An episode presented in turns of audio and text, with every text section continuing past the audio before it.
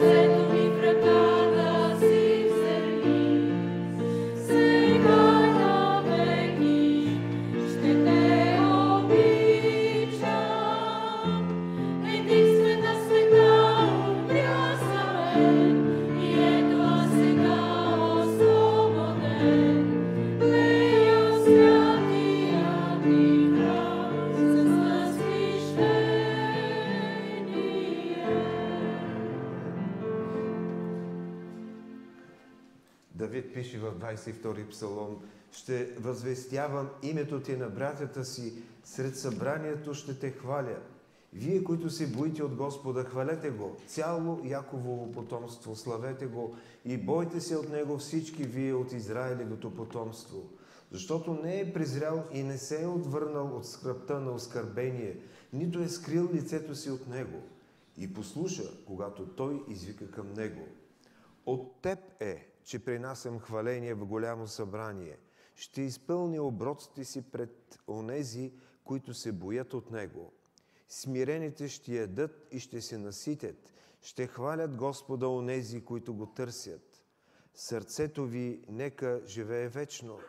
Ще си спомнят и ще се обърнат към Господа всички земни краища и ще се поклонят пред Тебе всички племена на народите, защото царството е на Господа и Той владее над народите. Амин. Господи, благодарим Ти за думите на Давид, който пророчески е написал този псалом, като че ли за нашия Господ, когато страдаше на кръста, понесъл нашите грехове. На дървият груб дървен кръст Той понесе моите и Твоите грехове, греховете на всички и няма друг начин на спасение, освен този, който ти си определил. Но каква любов е тази? Каква благодат си показал към нас, за да изкупиш и да спасиш недостойните, грешните, слабите, отхвърлените и да ни привлечеш при себе си. Благодариме Ти, Господи. Благодариме Ти за страданията, които изтърпя заради нас – и а, няма начин да можем да ти благодарим напълно. Затова прикланяме сърцата си душите си пред Тебе и Ти възвеличаваме с цялото си сърце, с цялото си същество и с тези песни. Отдаваме цялата слава на Тебе. Амин. Можем да седнем и да изпееме Остави дом в небеса. Остави дом в небеса.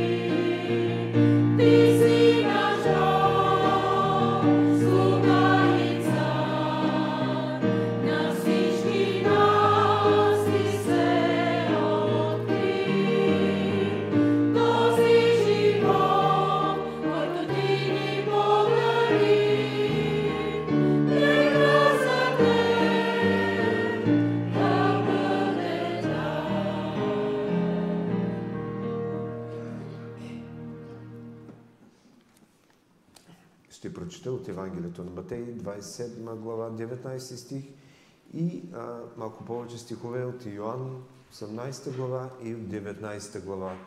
Нека пак да се изправим, да чуем Словото.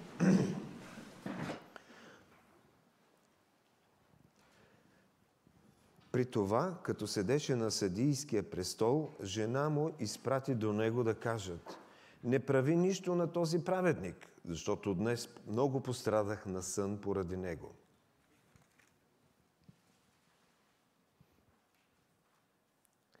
И така Пилат пак влезе в преторията, повика Исус и го попита, ти юдейският цар ли си? Исус отговори, от себе си ли казваш това или други са ти говорили за мене? Пилат отговори, че аз юдеен ли съм? Твоят народ и главните свещеници те предадаха на мене. Какво си направил? Исус отговори, Моето царство не е от този свят. Ако царството ми беше от този свят, служителите ми щяха да се борят да не бъде предаден на юдеите. Но сега царството ми не е от тук. Затова Пилат му каза, тогава ти цар ли си? Исус отговори, ти сам казваш, че съм цар. Аз за това се родих и за това дойдох на света да свидетелствам за истината. Всеки, който е от истината, слуша моя глас. Пилат му каза, що е истина? И като каза това, пак излезе при юдеите и им заяви, аз не намирам никаква вина у него. И пак влезе в приторията и попита Исус, ти откъде си? Исус му, не му даде отговор. Затова Пилат му каза, на мене ли ни говориш? Не знаеш ли, че имам власт да те пусна и имам власт да те разпъна? Исус му отговори, ти не би имал никаква власт над мен, ако не ти бе даден отгоре.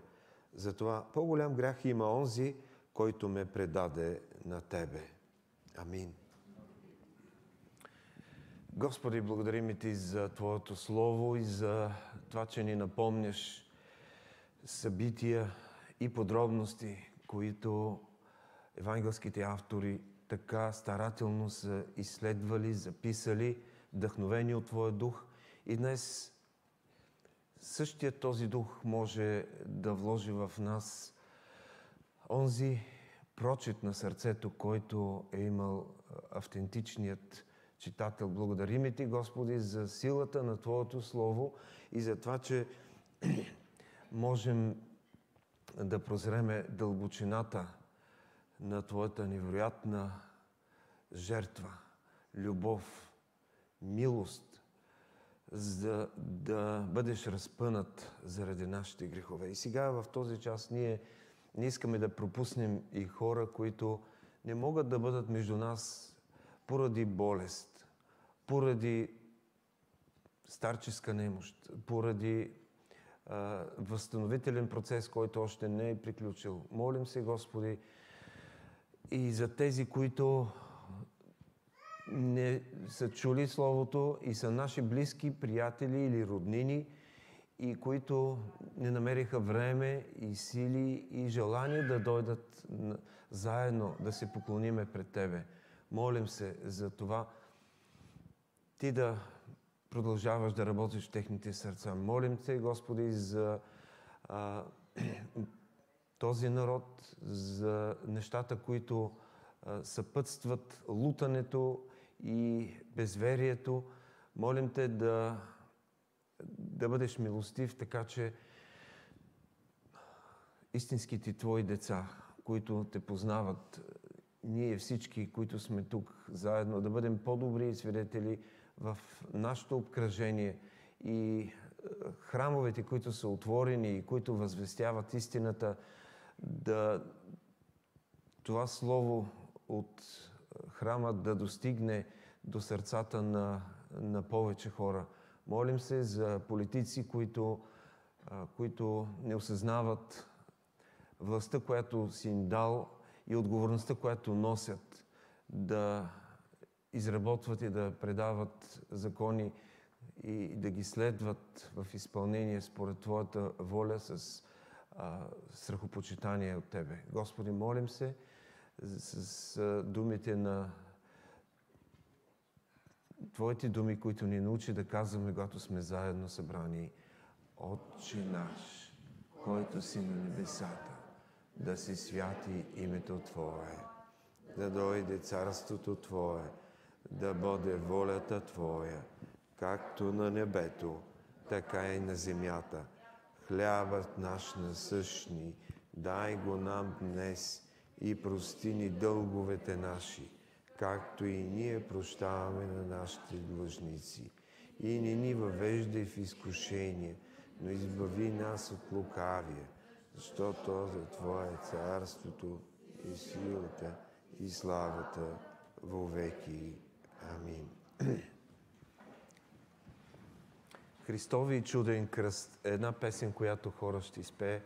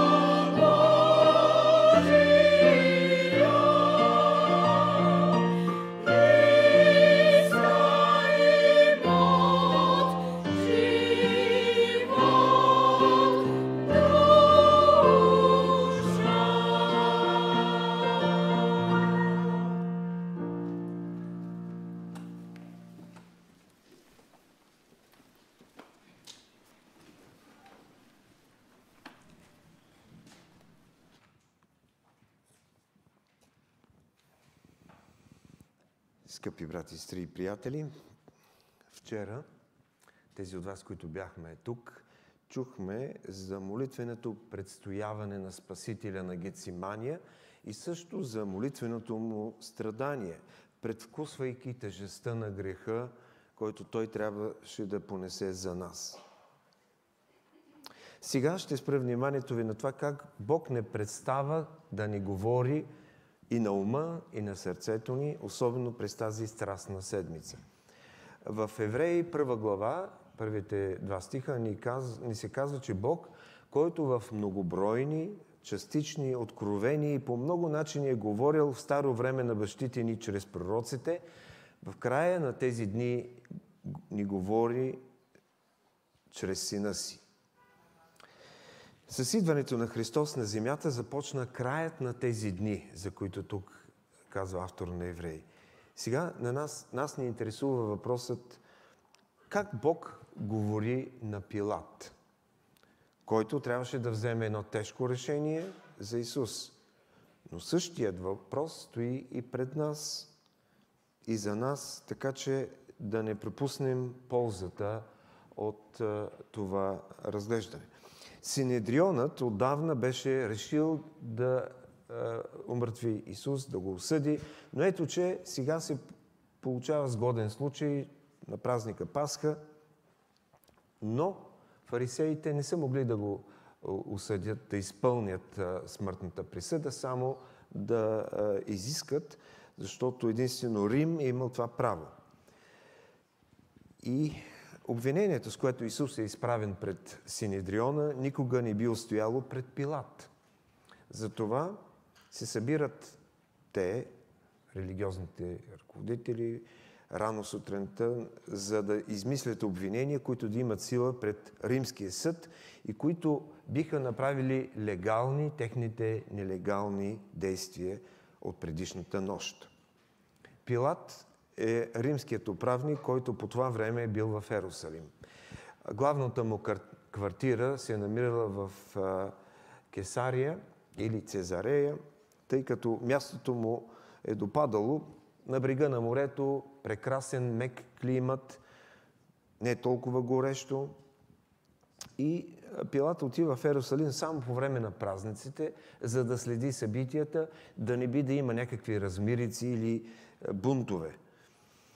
Римското правителство строго е забранявало протестните демонстрации и бунтове. И това е една от причините Рим да устои цели почти хиляда години а, като световна империя. Иначе Рим е бил еталон за справедлив, съд, справедлива съдебна система. И върху бюрото на всеки римски управник е имало малка фигурка на един бог с две лица. Янус. Едното му лице гледало напред, а другото назад. От тук и произлиза името на месец януари. Е, нещо, което и аз е, не знаех или бях забравил. Част от януари гледа към декември, другата гледа напред. Янус трябва да напомня на съдията, че е, е необходимо да разглежда всеки въпрос, поставен за пред съда от две страни. Убеден съм, че Пилат е имал фигурка на Янус на бюрото си. Но той пък е бил много умел политик. Личната изгода е била главна движеща сила в живота му. Вярно е, че като четеме текстовете, оставаме с впечатлението, че той иска да освободи Исус. Чувства, че е невинен, вижда, гледа фактите, вижда, че е невинен, но в същото време иска да угоди на религиозните водачи и за да се измъкне някакси от заплетената ситуация, той е очаквал да получи съдействие от страна на Исус. Пилат смята, че ако Исус му съдейства, той ще се умее да угоди на религиозните водачи. Типичен пример за политик, който се старае да угоди и на всички страни. А когато човек постъпва така, в крайна сметка не може да угоди на никого. Пилат е бил изненадан да види себе, пред себе си един затворник, който не желая да се защитава. Предполагам, че другите затворници надълго и на широко са се защитавали каквото е трябвало са направили, само че този затворник с голямо З не е бил различен. Той не се защитава. И Пилат иска да разбере защо. Ако сравним разказа в Евангелието от Йоанн и това, което се казва в другите Евангелия, ще видим, че е имало много срещи между Пилат и религиозните водачи. И затова Пилат го отвежда в преторията и иска да разговаря с него. Извежда го навън, после пак го връща, пак разговаря. Трудно решение. И в интерес на истината, той трябваше да вземе решение. Всеки един трябва да вземе това решение за Исус. Най-напред сега ще видим как Бог говори на Пилат чрез свидетелството на съпругата му. В Матей 27 глава 19 стих ни се разказва. Само Матей, между другото, разказва за това, че а, се появява изведнъж жената на Пилат. Не се казва името и тук, но историците са изследвали и са а, установили, че това е Клавдия Прокула, незаконна дъщеря на Клавдия, третата жена на император Тиберий, което означава внучка на Август. Излиза, че е имала доста големи връзки, ако можем така да се изразим днес, много по-големи, отколкото мъжа си. И не е изключено именно благодарение на нея той да се е издигнал и да е получил през 26-та година поръчението управител на Юдея. Това, между другото, е било установено през 1961 година, защото е открит специален надпис в Кесария, именно където е бил неговият дворец. Казва ни се, че жена му цънувала сън за Исус. Казва ни се, че тя много пострадала на сън. Какво това ни говори? Вероятно, сънят е бил страшен. Кой от вас не е сънувал кошмари? Тя е била много разтревожена в мислите си и се опитва да повлияе на мъжа си да освободи Исус, като по време на процеса му праща бележка, и която му разказва за съня си. Може би с най-големи подробности. Тя нарича Исус праведник, забележете. Не струвай нищо на този праведник, което говори определено за истинността на този сън и за това, че това е от Бога предупреждение. Когато Петър се отрича а Юда го предава, когато останалите ученици се разбягват и жените стоят надалеч, жената на Пилат се опитва да го защити. Бог има много начини да възпре грешниците от греховните им начинания, дори чрез външни хора. Тази жена е добър пример как и ние трябва да се грижим според силите си, да държим хората, които са ни близки, на страна от греха. Колкото по-близки са ни те, толкова по-грижовни трябва да бъдем с тях. Така че поняк, понякога Бог използва сънищата като начин да говори на различни хора. Правил го е в древността, прави го и днес. За съжаление, можем да кажем, Пилат не се слуша в съня и предупреждението на жена си. На второ място, Бог говори на Пилат чрез личните му разговори с Исус. Исус разкрива на Пилат същината на Неговото царство в 33 и 36 стихове от 18 глава на Евангелието на Йоан се казва Ти юдейски цар ли си? пита Пилат. Исус отговори Моето царство не е от този свят. Ако беше от този свят, хората ми ще да се борят, да не бъда предаден. А сега царството ми не е от тук. Исус ясно му казва, че царството Неговото царство е вън от този видим свят. Той ни каза, че Неговото царство няма да дойде на земята един ден, защото Словото ни казва това, че ще царува като цар на царете и си казва в Исаия 11 глава 9 стих, земята ще се изпълни съзнание за Господа. Но той ни казва, че Неговото царство няма да бъде част от тази светска система, изградена на базата на политика, заемащ дясна или лява позиция. Неговото царство няма да бъде изградено чрез война, чрез омраза и огорчение. Днес това царство, за което Исус говори на Пилат, се изгражда в сърцата на вярващите и участи в църквата, еклесията. Ние сме в особена позиция в света, но не от света. И така Исус съвсем ясно казва на Пилат, че един от основните бели за Неговото царство е истината. Исус разкрива на Пилат не само, че той идва представител на друго царство, което те първа се изгражда, но че той е истината. Исус каза, аз съм цар, дойдох на света да свидетелствам за истината. Всеки, който е от истината, слуша моя глас. Пилат му казва, що е истина.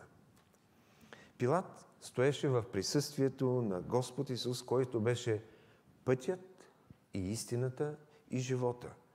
Истината е персонифицирана и стои пред Него. Йоанн ни казва по-нататък, че е написал всички тези подробности – и тези разговори на Исус, за да можем ние да повярваме, че Исус Христос е Божият Син. Може би някой тази вечер между нас също да се пита, що е истина. Или пък наши или ваши приятели, философствайки, ви задават същия въпрос за истината. Относителна ли е? Има ли абсолютна истина? Ако познавате истината с главно И, която е олицетворена в Исус, с живота ни, с обноските ни, с свидетелството ни, ние ще разкриваме. Исус разкрива на Пилат откъде проистича и неговата власт. След като е пребит от войниците в тяхната традиционна игра с осъдените, между другото, отварям една скоба, тази игра е била ужасна. Всичките без един от войниците го, а, го удрят, завързват му очите и го удрят и след това казват, познай кой не те удари. И това продължава, докато а, човекът е обезобразен. И Пилат е ядосен, че Исус не му съдейства и казва, не знаеш ли, че имаш, имам власт да те пусна, имам власт да те разпна. Исус му отговори, ти не би имал никаква власт над мене, ако не бе ти дадена отгоре. Пилат трябваше ясно да осъзнае на кого дължи своята власт и пред кого трябва да бъде отговорен за своите решения и действия. Ако не те бе дадена отгоре. Какво ли си мисли Пилат? Какво значи това отгоре? Може би Янус? Може би Кесаря? Отгоре е Господ Бог Ехова, този, който е изпратил Исус, свой един роден син, да бъде агнецът, пожертван за греховете на света. Това трябва да осъзнавате и нашите политици и всички, които Бог, на които Бог вменява власт на тази земя. Вчера чух едно изказване, между другото, колкото е по-голяма властта, толкова по-голяма е злоупотребата. Това е точно така в нашите географски ширини. Но аз бих искал да чуя следното. Колкото по-голяма е властта, толкова по-голяма трябва да бъде ползата за служба на народа. Не чух амин? Забележете достоинството на Господ Исус през всичкото това време. Пилат е на подсъдимата скамейка, защото е, е принуден да направи избор. Не Исус. Пилат е на подсъдимата скамейка. Исус или Кесаря. Религиозните водачи са изправени пред избор. Исус или Кесаря. Те избраха Кесаря, макар че казваха преди това, ние не сме роби на никого. Нямаме друг цар, освен Кесаря, казаха те. Но те правят и друг избор. Исус или Варава. Избират Варава. И затова се казва, Пилат им го предава да бъде разпънат. И така Бог направи достатъчно за Пилат, разкривайки личността на Исус, Неговото царство и Неговата власт, която Той има. Всичко това трябваше да бъде достатъчно, за да вземе правилното и решение и да повярва в истината. Но само Лука раз, разказва как Пилат изпраща Исус при Ирод. При Ирод Исус мълчи абсолютно. Той е удивен. Защо е така? Ирод е последният потомък на Исав. Исус е последният потомък на Яков. Исус няма какво да каже на Ирод. Преди това той го нарича лисица. Можете ли да си представите как религиозните водачи подскачат от яд и правят всичко възможно да обвинят Исус? Ирод вижда, че няма да стигне до никъде с Исус и затова решава да му се подиграе заедно с вълниците си. И го облича с една великолепна дреха, бихме казали великолепна в кавички, защото без съмнение това е било някоя стара, овехтяла дреха на Ирод е, и с това целят да се присмеят на твърденията му, че е цар. И като няма какво да направи, Ирод го праща обратно при Пилат. И от тук започва тяхното побратимяване. Преди това, преди проблема с Исус, те са били врагове. Сега се сприятеляват. Пилат се опитва да избегне вземането на решение относно Исус, но не може. И ако разгледаме по-внимателно ролята на Пилат в процеса, ще забележим, че всъщност той е подсъдимият, както казах, а Исус е съдията. Исус не се опитва да избяга, а Пилат. Не е съгласен Пилат с низостта на религията, която греши. Религията, представена от духовните водачи тогава. И търси един лесен начин да се освободи от тези религиозни а, политици. Опитва се да се промъкне, като им дава възможност да изберат между Варава и Исус. За него е очевидно, че трябва да се вземе решението да бъде освободен Исус, а не Варава. Матей ни казва, че главните свещеници и старешените са убедили множествата да искат Варава. Пилат остава изумен, когато тълпата закрещява да им пусне Варава. И вие си представете, има ли такъв съдия на този свят, който, иска, който да иска мнението на тълпата за някой обвиняем?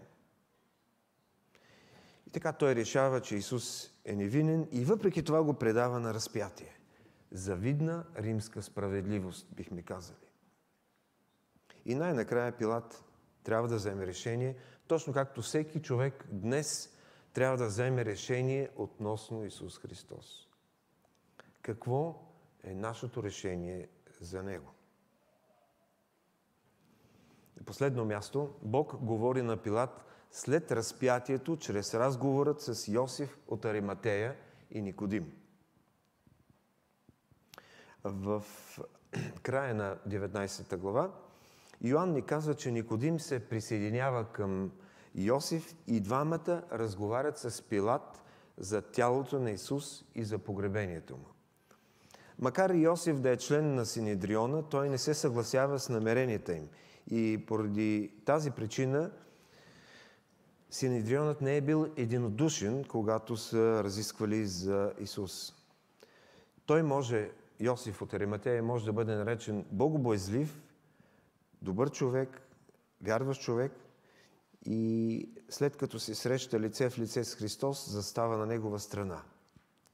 Както и Никодим. Очевидно е имало много вярващи в Господа, които не са показвали явно вярата си. Но по време на разпятието, когато всички ученици се изпокриват, онези, които са били скрити, сега излизат наяве. Йосиф и Никодим са двама почитани и известни мъже, които накрая открито изявяват вярата си в Спасителя. Те са носили отговорността за неговото погребение, но вярвам, че не са пропуснали случая да говорят с Пилат за несправедливостта на това смъртно наказание, както и истината за личността на Спасителя. Мисля си, че ако Пилат е показал признаци на съжаление или покаяние, то именно Йоанн би го отразил. Колко е важно вярващи и издигнати хора в обществото да имат допирни точки и да свидетелстват за вярата си в Исус на кметове, на министри, на президенти. Днес още повече се нуждаем от, тази, от това власт имащите да се обърнат към Бога, за да дойдат освежителни времена за народа. Такива мъже, като Данаил, който с верността си бе използван от Бога да обърне сърцето на един от най-великите царе от древността на Вуходоносор. И виждаме как във втора глава с разкриването на съня на а, царя от Даниил, Навуходоносор признава, че Йехова е откривател на тайни. В трета глава от неговата книга Чудото с огнената пещ, че Йехова Навуходоносор признава, че Йехова може да избавя. Има градация. И в четвъртата глава, след седемте години на прогонване, царят се смирява, признава Божия суверенитет и изповядва Всевишния. Бог знае как да говори на висшите управници и затова на нас ни е заповядано да се молим за тях. Бог знаеше как да говори на съвестта на управителя Пилат, но за съжаление той пропиля всяка добра възможност да приеме истината. Колко е важно за всеки от нас при срещата с Исус и Неговите последователи да не пропуснем да го признаем като Спасител и да го приемем в сърцето си. Може би някой тази вечер признава, че Исус е невинен, като Пилат, но пренебрегва вярващата си половинка, която му говори за Бога, пренебрегва друг роднина, който също му говори за Бога и те убеждават да промениш мнението си. Може би някой между нас го е отхвърлял един път, два пъти, три пъти, но той чрез свидетелството на други пак идва до теб и ти дава шансове за промяна. Нека всеки да бъде отговорен да вземе правилното решение сега и на тези празници. Скъпи брати, сестри и приятели, Божият син не се нуждае от нашето състрадание. Той търси нашата вяра. И затова апелът е да повярваме в това, че Той е Божият агнец. Защото ако изповяда със сърцето, с устата си, че Исус е Господ и повярва със сърцето си, че Бог го е възкресил от мъртвите, ще се спасиш. Защото със сърце вярва човек и се оправдава, и с уста прави изповед и се спасява. Римляни 10, 9 и 10. Исус желая вярата в сърцето ни, а не състраданието от устата ни. Накрая ще завърша с една фикция, но все пак много вероятна, която ще даде отговор на много упреци и въпроси на невярващи хора, които може би биха ви задавали тази седмица. Представете си, в края на времената на едно голямо поле милиарди хора са застанали пред Божия престол. Повечето от тях се дърпат от ярката светлина, която идва към тях, но имаше някои групи, които много гневно, не притеени в раболепен срам, а воинствено, казваха, как може Бог да ни съди? Какво знае Той за страданието? Извиква предизвикателно млада брюнетка. Тя дръпна ръкава си, за да разкрие на ръката си татуиран номер от нацистски контрацепционен лагер. Ние понесахме ужас. Побой, мъчение, смърт. В друга група едно момче с африкански происход дръпна яката на ризата си, за да разкрие грозен белек от обесване. Линчуван не за някакво престъпление, а само за това, че съм чернокош. В друга група имаше бременна ученичка с навъсен поглед. Защо трябваше аз така да страдам? Вината не беше моя. По-нататък, от другата страна на полето, имаше стотици такива групи. Всяка от тях имаше оплакване против Бога за злото и страданието, което той беше допуснал. Колко щастлив е Бог да живее на небето, там където всичко е красиво, добро, прекрасно, там където няма плач или страх, или глад, или омраза. Какво знае Бог за всичко, което човек е принуден да понася в този свят? Той си води един привлекателен, спокоен живот, говориха тези хора. Така всяка една от тези групи изпрати напред свой представител, избран помежду им, понеже е страдал най-много. Един евреин, един афроамериканец, човек от Хирошима, болен от артрит с ужасно разкривени крайници, дете родено с деформации. В средата на огромното поле те си съветваха помежду си и най-накрая бяха готови да представят обвинението си против Бога. Беше много добре обмислено от тяхна страна. И за да може Бог да придобие нужната квалификация да съди справедливо, той трябваше да претърпи всичко, което са претърпели те. Тяхното решение беше първо, Бог да бъде осъден да живее на земята като човек. Второ, да се роди евреем, да види какво е контрацепционен лагер. Трето, законността на раждането му да бъде поставено под съмнение. Четвърто, да му се даде работа толкова трудна, че даже семейството му да си помисли, че си изгубил ума. Да бъде предаден на най- от най-близките си приятели. Да бъде обвинен несправедливо. Да бъде съден от предубедени съдебни заседатели и осъден от малодушен управител. Да бъде измъчван, накрая да види какво значи да бъдеш ужасно сам и тогава да умре по такъв начин, че да няма съмнение, че е мъртъв и да има голям брой свидетели, които да го потвърдят.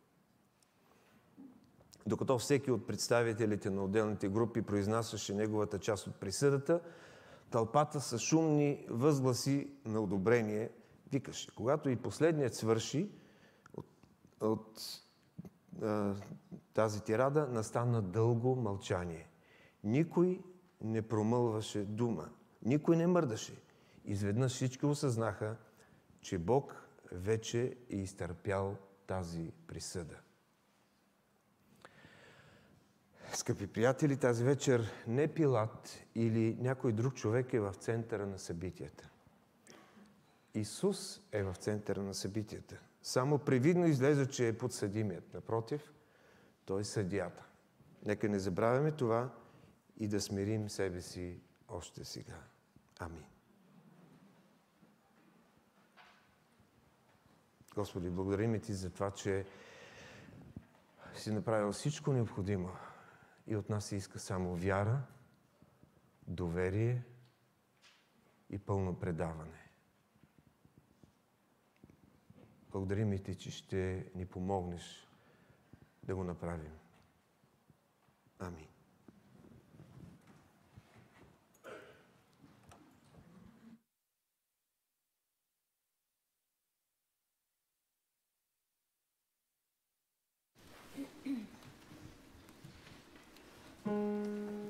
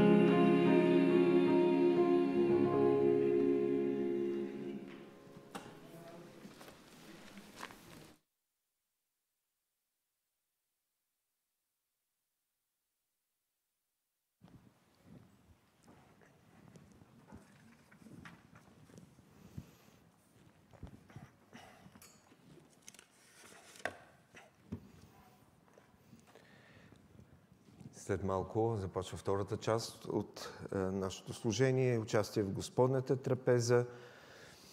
И преди това имаме съобщение. Какво следва? Според това, което сме обявили, в петък, утре, разпети петък, 14 април, от 18 часа, пастир Алексей ще говори за Исус в Пасхата. Това е една презентация на живо на масата, как изглеждала Пасхата тогава и Господната трапеза. Утре, разпети петък. На 16 април, Възкресение Христово, пак той ще говори върху Йоан 20 глава. Защо плачеш? Следващата седмица молитвеното събрание, както обичайно, от 18 часа, но ще имаме гости от Гърция, 9 млади хора от е, наши сродни църкви ще ни гостуват за няколко дни, ще работят в някои места, така биха искали. Знаете, че в Гърция, за разлика от при нас, те почиват цялата следваща седмица, а ние само в понеделник.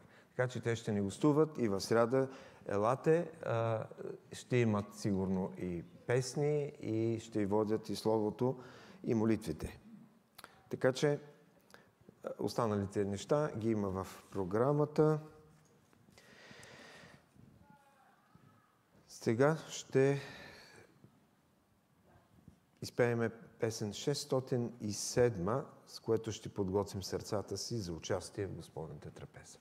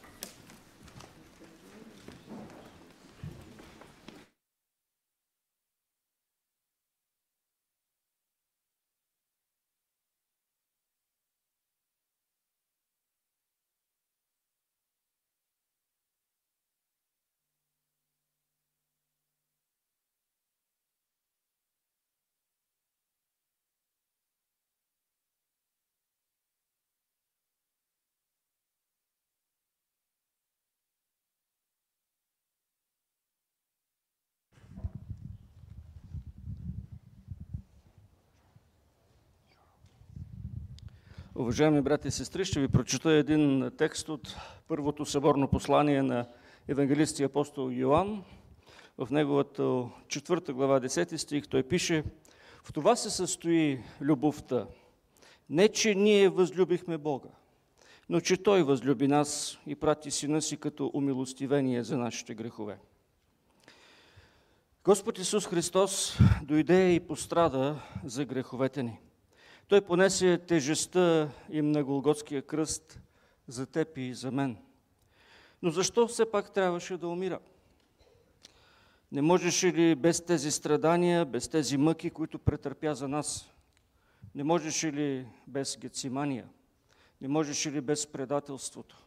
Не можеше ли без това някой да го изостави? Не можеше ли без това всички да го изоставят?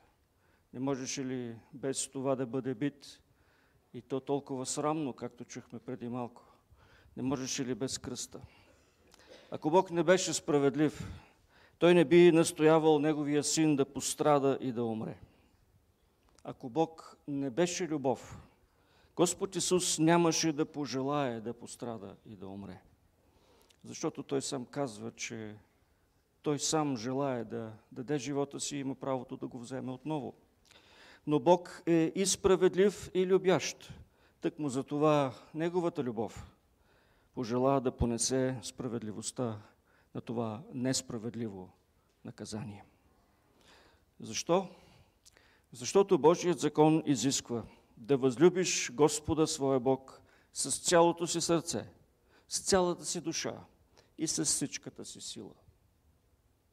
Бих искал да попитам, има ли някой, който го обича така? Ние всички обичаме други неща много повече, отколкото обичаме Бога. И в това всъщност се крие греха. Да поставим другите неща преди Него и да живеем според нашите собствени изисквания и представи. Затова и Писанието казва, че всички сме се грешили и никой не заслужава Божията слава, казва апостол Павел. Ние славим онова, на което се радваме най-много. И това в никакъв случай не е Бог. Поради тази причина грехът описан в Словото не е нещо малко. Не е малко нещо, защото е свързан с обекта, срещу когото сме се изправили. Владетелят на Вселената е безкрайно достоен за похвала, почет, покорство. Следователно да не го обичаме и почитаме не е нещо обикновено. Това е чиста проба изневяра и предателство. И ние не можем да се справим с всичко. Трябва някой да ни помогне. Но кой? Никой от нас не може да го направи. Дори и всички ние да умрем за един, пак няма да е достатъчно. За да може да умилостиви своя собствен гняв, Бог пожертва своя собствен син. Не за неговите грехове, а за нашите грехове. Предаде го в ръцете на грешници и позволи те да му се поругаят и да го убият заради нас. Господната трапеза ни приканва да не омалуважаваме нито греховете си, нито Божията любов към нас. Без жертвата на Голгота ние никога няма да можем да се изправим пред страшния и свят Бог. И само чрез Неговото новорождение и вяра в Него можем да прозрем и да признаем, че Той ни възлюби. И да се съгласим с Йоанн, че изпрати Сина си като умилостивение за нашите грехове. Нека да помним тези Негови слова – Нека да помним делото, което той е запечатал в историята и което не може да бъде отменено, защото се е случило. И когато посягаме към хляба и към виното, да си спомним и за цената, с която сме купени. Амин. Святи и праведни Божи, ние благодарим, защото без Тебе не можем да направим нищо. Ние благодарим, защото само чрез Тебе сме способни да живеем изобщо. Моля те да благословиш и да осветиш тази трапеза, да благословиш и осветиш и хляба и виното и да ги направиш спомен за Твоята саможертва за нас. В името на Спасителя. Амин.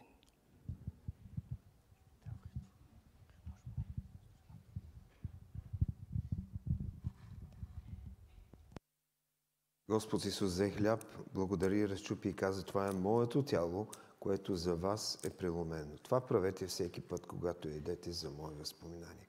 Благодарим ти, Господи, за това, че ти предаде себе си за нас. И сега ти ни храниш по един необикновен начин. Благодариме Ти за тайната, която е скътана в Тебе и която сега ни е разкрита чрез Исус Христос. На Него да бъде слава. Амин.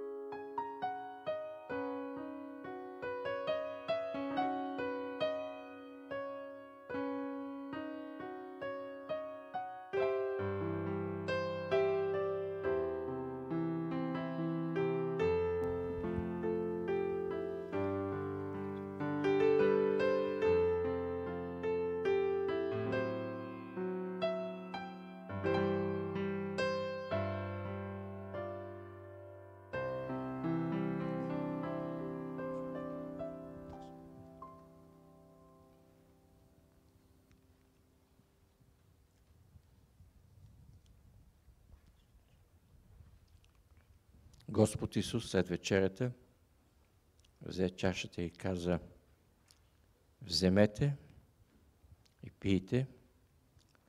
Това е моята кръв, която се пролива за прощението на греховете на мнозина, кръвта на Новия Завет. Господи,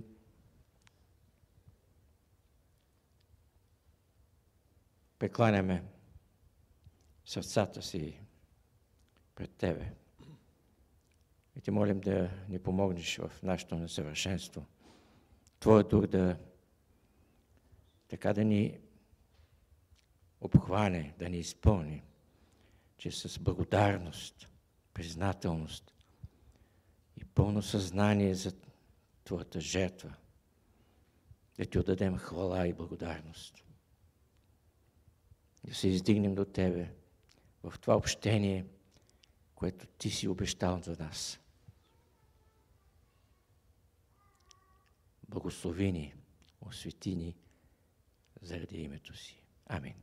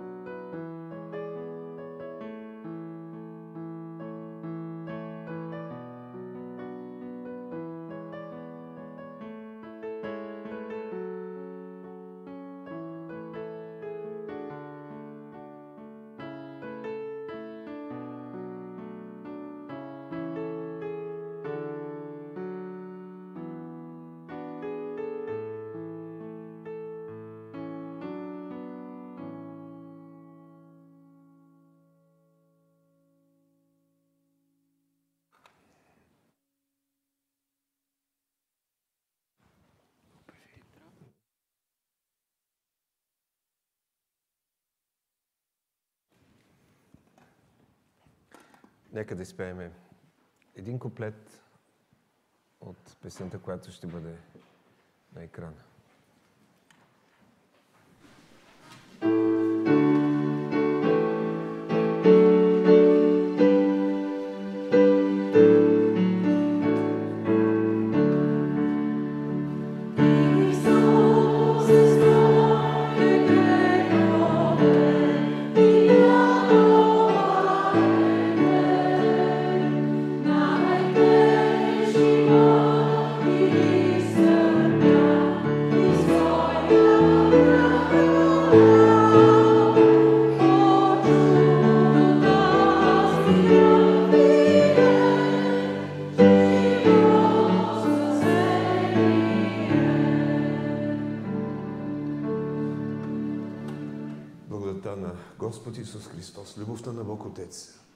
Присъствието, ръководството, общението и силата на Святия Дух да бъде и пребъде всеки един от нас, домовете ни, децата ни, църквата на това място, нашият народ и църквата по целия свят сега и през вековете. Амин. Amen.